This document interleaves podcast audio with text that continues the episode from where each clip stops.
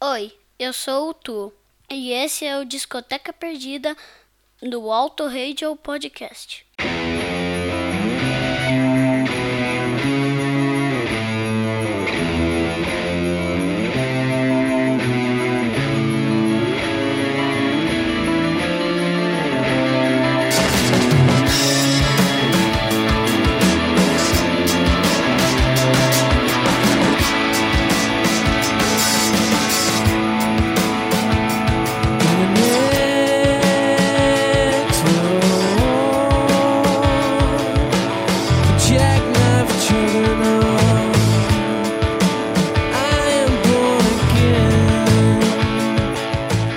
Sobe o som, amigo ouvinte, não mude o seu dial porque você está no Auto Radio Podcast, a sua trilha sonora para o automobilismo.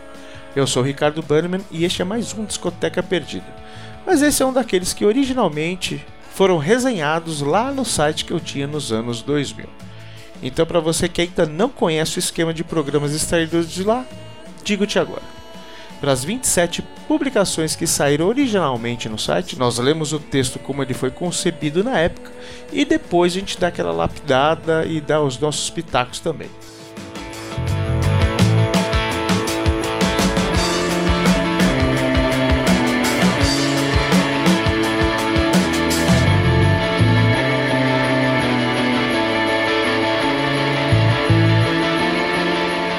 Ame-o ou odeio Assim é o Radiohead, assim é o OK Computer. Gostando ou não, ele é considerado um marco da música, ditando tendências do que viriam depois. Há quem diga que o rock morreu com Kurt Cobain em 1994, mas que também ressuscitou diferente com OK Computer em 1997. O texto original é de outubro de 2006 e ele é tão curtinho que vai ser bem rapidinho, e eu vou passá-lo agora.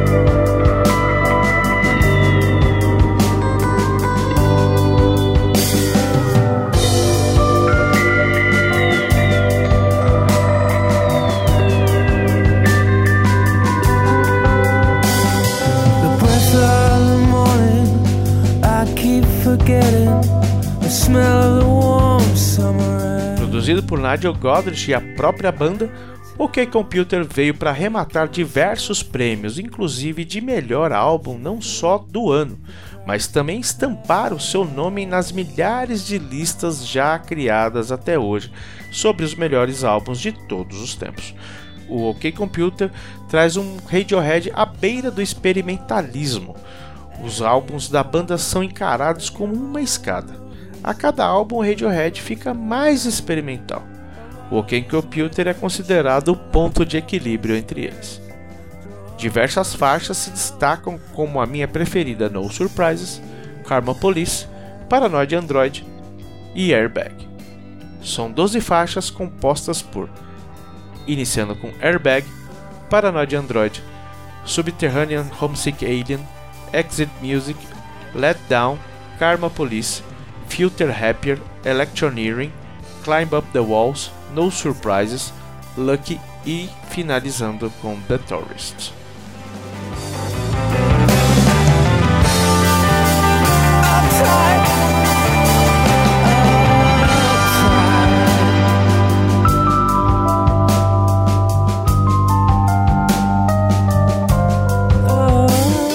Esse foi o pequenino texto original Vamos continuar ouvindo aí Subterranean Homesick Alien e logo na sequência Paranoid Android. I wish that they swoop down in a country lane late at night when I'm driving. Take me on board their beautiful ship. Show me the world as I love to see.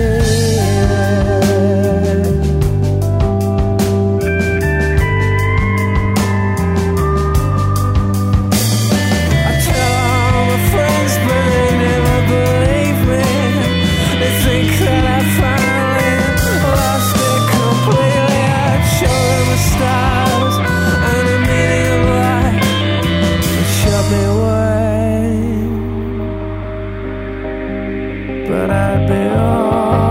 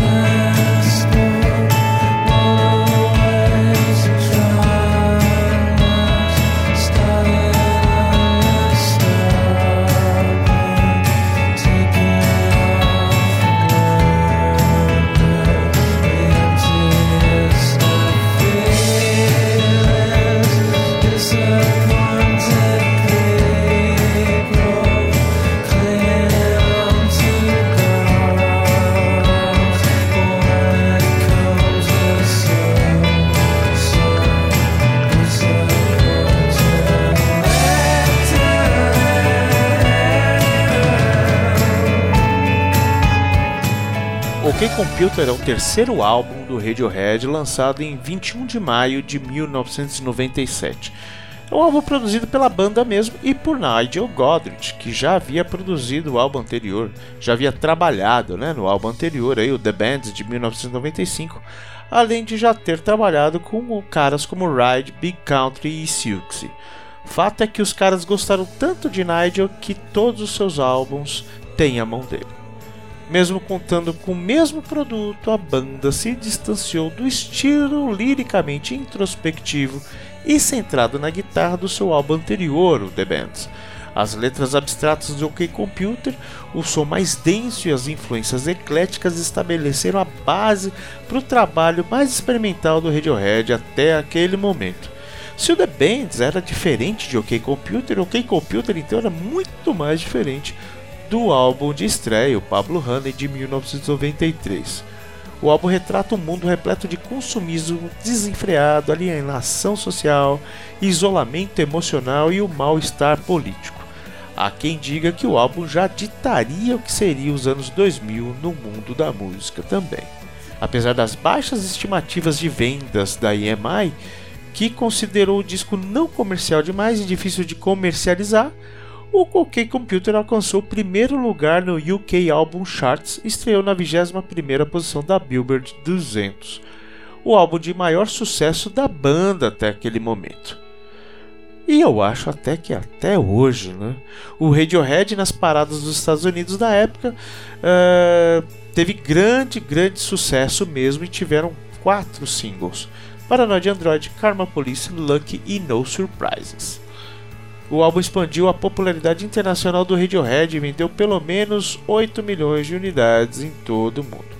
O OK Computer também recebeu elogios da crítica, foi citado por ouvintes, críticos e músicos como um dos maiores álbuns de todos os tempos. Foi nomeado para o Grammy como álbum do ano e ganhou o Grammy de maior álbum de música alternativa em 98. Também foi indicado para melhor álbum britânico do Brit Awards de 98. E o álbum deu início a uma mudança de estilo do rock britânico, que passava do Britpop para o rock alternativo, melancólico e mais atmosférico, que se tornou muito comum década seguinte. Em 2014 foi incluído pela Biblioteca do Congresso no Registro Nacional de Gravações como culturalmente, historicamente e esteticamente significativo.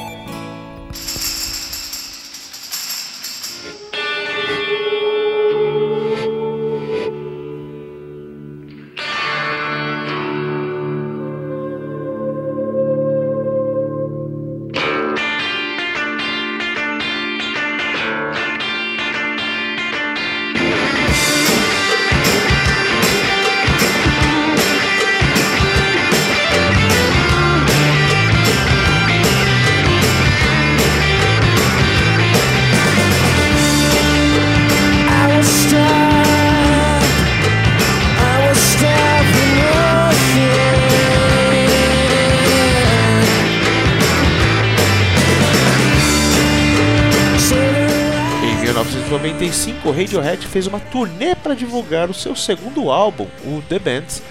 E no meio da turnê, o Brian Eno, né, grande produtor, músico, os contratou para contribuir com uma música para o The Help Album, uma compilação de caridade organizada pela War Child. Uh, e o álbum seria gravado ao longo de um único dia no dia 4 de setembro de 95 e lançado naquela semana ali bem próximo.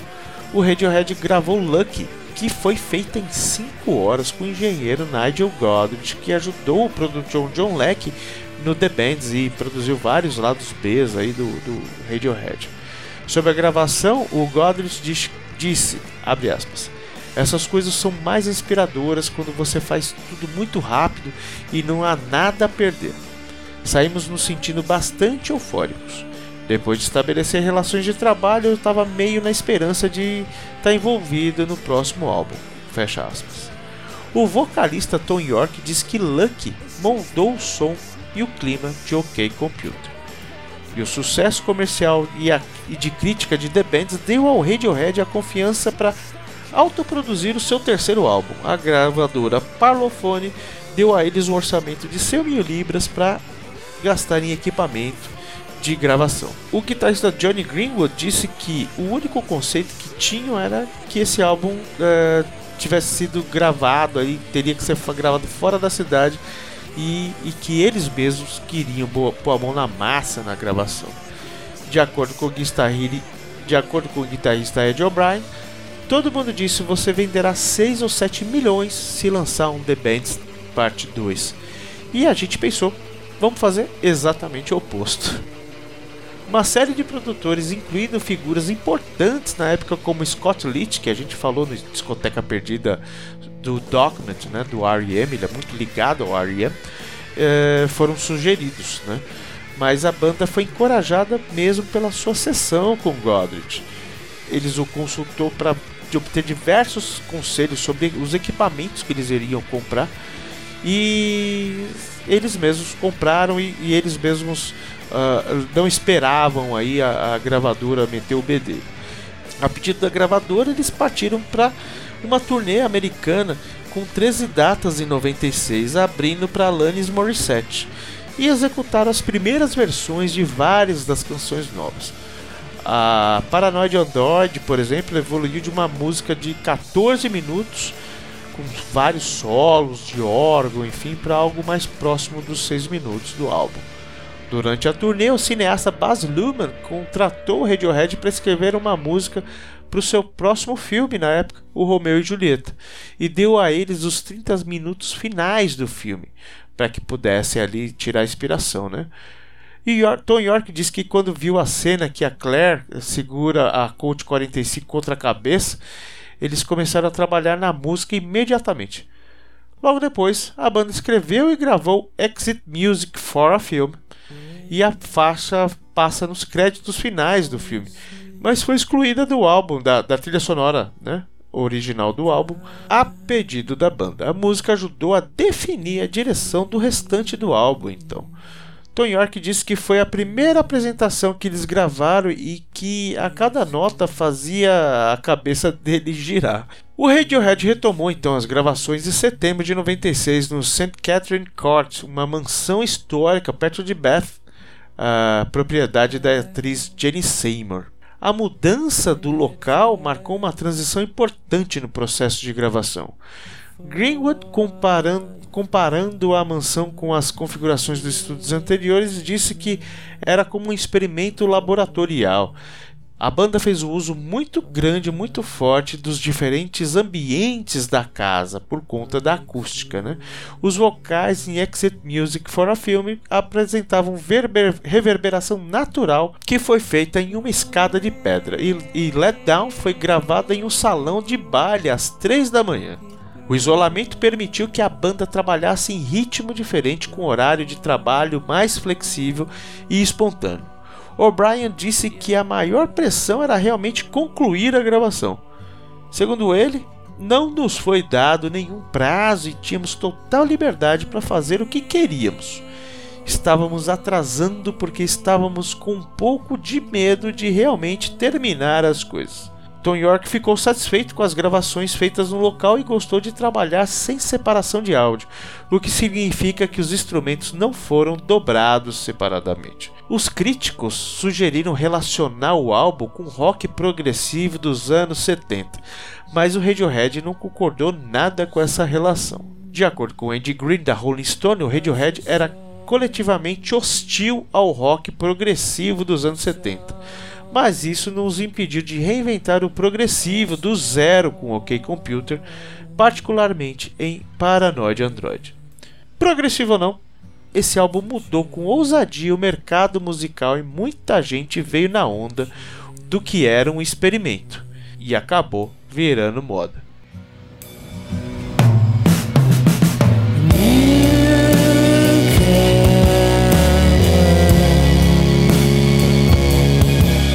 Esse foi mais um Discoteca Perdida, um dos álbuns mais falados da história, seja pro bem, seja para torcer o nariz. Muito obrigado a você que amou odiar ou odiou amar ouvir a esse ponto. E daqui para frente a responsabilidade é sua, porque o Flashbackson vai tocar pra gente Karma Police e No Surprises. Não deixe de nos seguir nas mídias sociais como arroba Podcast no Instagram e no Twitter. E não deixe também de participar do nosso grupo do Telegram. O link está na postagem desse episódio. E uma última dica para você que vai ouvir aqui Karma Police No Surprises e vai ouvir o OK Computer porque nunca ouviu. Ouça com bons fones de ouvido em um momento que você estiver bem calmo. Um beijo, um queijo no seu coração e Sobe o som, Flashback Som. Let you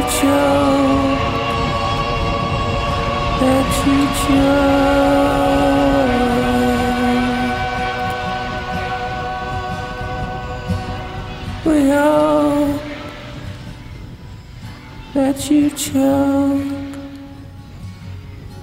let you choke.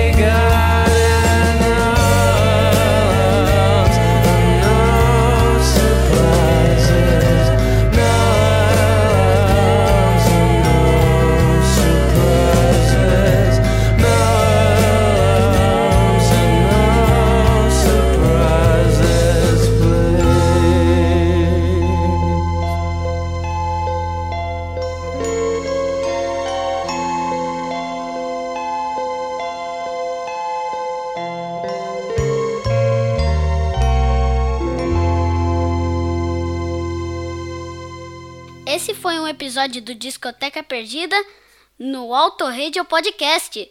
Tchau!